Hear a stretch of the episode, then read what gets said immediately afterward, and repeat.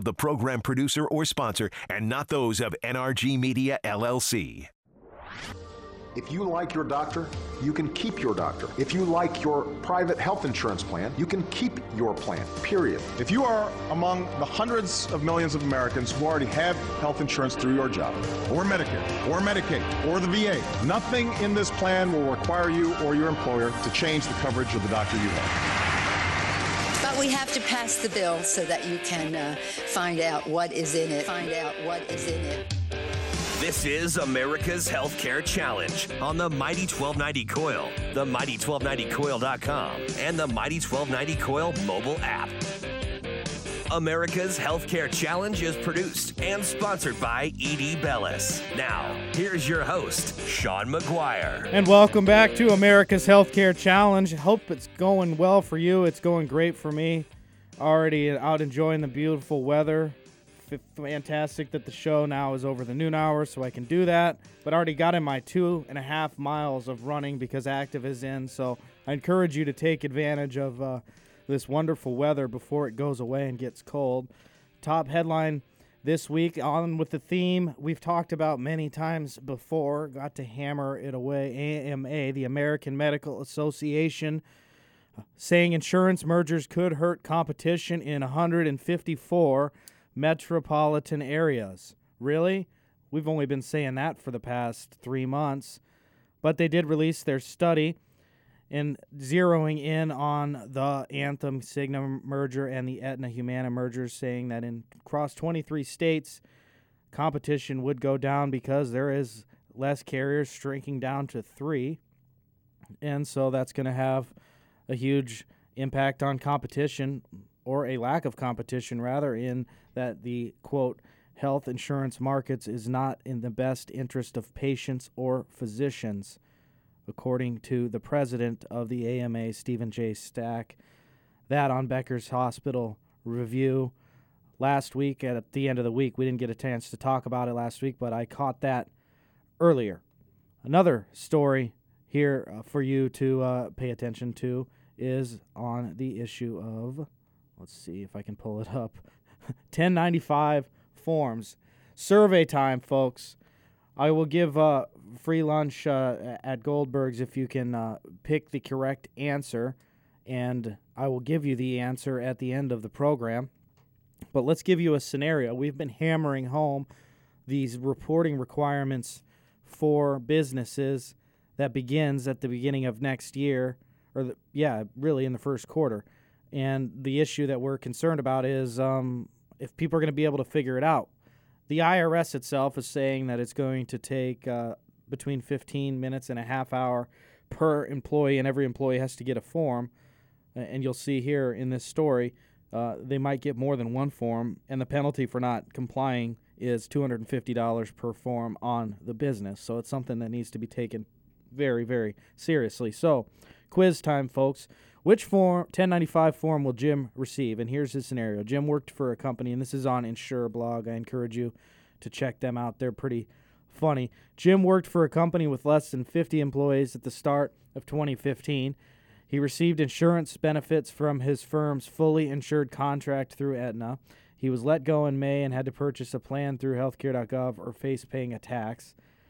Then in August, he was offered a position with a Fortune 500 company that has thousands of employees and an employer sponsored insurance package. Now he's preparing for the upcoming tax season as and is confused about which forms he will be receiving. Uh, will Jim receive A, a 1095A form, B, a 1095B form, C, a 1095C form, or D, all of the above? 402 342 1290 if you know the answer.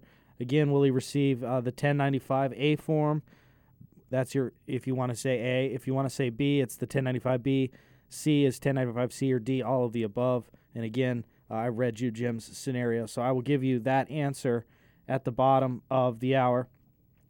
Let's take a look at uh, another thing that's looming on um, on the horizon for employers, and that's this uh, employer uh, uh, uh, I guess it's kind of a version of the alternative minimum tax is kind of turning out to be that way. And this is going to have a lot of impact on people, especially potentially if they have family coverage because that can get awfully costly. A 2018, a 40% excise tax will be imposed on plans that exceed predetermined uh, dollar amounts limited uh, in the Affordable Care Act. Employers and their benefit advisors have already begun to take steps to mitigate this so called Cadillac tax exposure. But here are um, eight strategies that uh, you can do. Number one, and this is, uh, you can read this on an employee benefit advisor. It's a nice news source uh, for you if you're in HR or if you're in the insurance industry.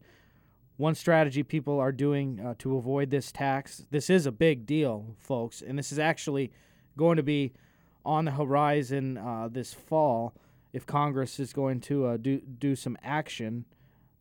We're going to be having the budget showdown again. At least we're having a budget, by the way. But the Cadillac tax, I'm told, is going to be something that might potentially be on the uh, docket, so to speak. One strategy employers are using right now because we can't really depend on Congress to do anything is reduce medical plan design value. That's one thing that uh, Wells Fargo Insurance, and this is some of the strategies that they're that they're doing. However, employers need to be careful they don't reduce the plan designs so much that they are so low, and therefore do not reach reach the uh, actuarial minimum value standard uh, of the ACA's employer pay or play mandate. Kind of a precarious situation there. Number two, they can uh, uh, try other plans such as wellness, reduction in size, and um, promotion of medical tourism to less costly employers. Number three, they could increase health and productivity measures. I, am in favor of that, and that's something that Edie Bellis helps employers do. Another way to reduce costs is improving the health of the covered population by investing in robust wellness and care management programs, along with um, data warehousing tools, and so on and so forth. And like I said, this organization that I that I've run, this is just kind of a thing for fun that we do to help people understand what's happening in the industry. But this is something that we really do. We have a comprehensive wellness analytics platform that can completely uh, go in and look at your whole workforce uh, for a per employee annual fee and completely analyze them, take their uh, necessary um, measurements, and really give you an uh, understanding of how the health of your workforce really affects the bottom line because it really does. And now that this Cadillac tax is coming, and again, we've spoke about this on the program before, that's a s- approach that's probably your best bet because you don't really want to give your employees less uh, by reducing it. Another uh, managing funds of their HSA uh, based plans. As of now, pre contributions to HSAs will count towards the tax calculations.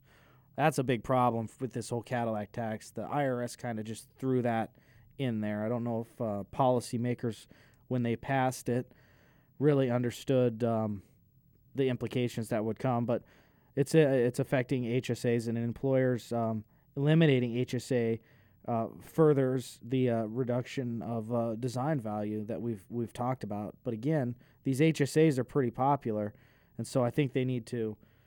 Uh, and if they do, I think Congress will take a look at um, using that, that that HSA because several of the Republican candidates are talking about uh, how we need to have more HSA plans, but they're kind of in an awkward position because these HSAs are counting towards this Cadillac tax. So really need to to fix it uh, at the core.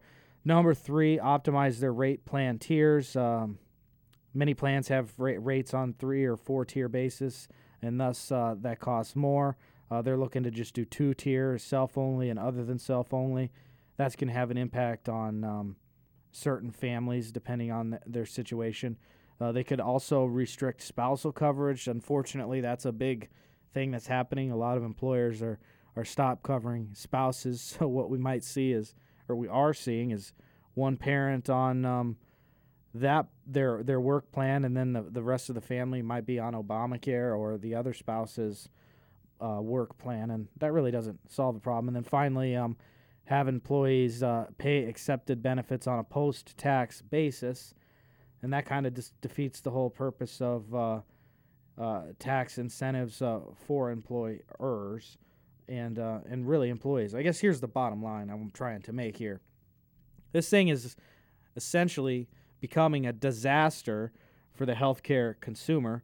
because every way you look at it, whether it's the federal government through the Affordable Care Act, there is uh, limits in uh, networks. There's limits in choice. The the uh, benefits, while they have a standard set of benefits, insurance companies are figuring out how to go just far enough to stay within the constraints of the law, but not cover as much, and that means higher deductibles. It looks like there's going to be potentially higher deductibles now coming from uh, some employers should they meet the Cadillac tax, and so I think there really needs to be obviously a fundamental um, change uh, to this legislation. Of course, they would have to figure out um, what's actually in it because I still don't think they've read it, but that's okay. When we come back, I'm going to uh, take a look at some some delivery reforms in the law, and we're going to uh, uh play an awesome interview uh, for you of, a company here locally that has a national impact. Uh, we're going to go back into the archives from season two to play in our interview of a company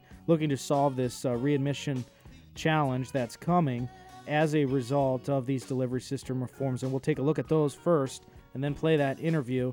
And then a little bit later in the show, I'm going to uh, give you a little humor. The top 30 chart fails. 30 actual sentences uh, that uh, I guess medical providers made a little error in their English, but I'm going to read them to you, and they, they are pretty funny. This is America's Healthcare Challenge. Check us out on healthreformexplained.com and we'll be right back on this program.